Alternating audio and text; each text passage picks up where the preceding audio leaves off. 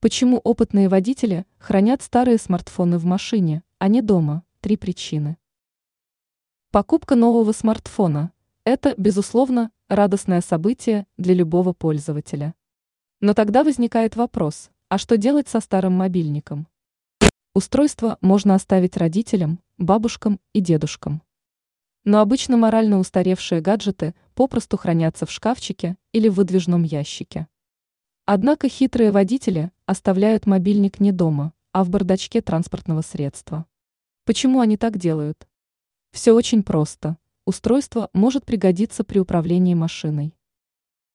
Смартфон как навигатор. Ваш GPS-навигатор вышел из строя. Ничего страшного.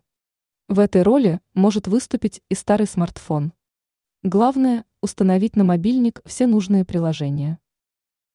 Смартфон как видеорегистратор. Автомобильный видеорегистратор – вещь нужная. Информация, зафиксированная этим устройством, избавила многих водителей от многочисленных проблем.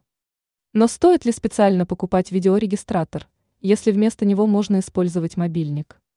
Гаджет прекрасно справится с записью длинных видео, если будет избавлен от лишних файлов. А также если не будет использоваться в других целях.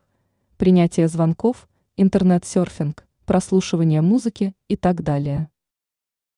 Смартфон как видеоплеер. Ребенок, находящийся на заднем сиденье, плохо себя ведет и никак не может успокоиться. Прикрепите смартфон на заднюю часть подголовника переднего кресла и включите какой-нибудь интересный мультик. Увлеченный малыш перестанет скучать и капризничать.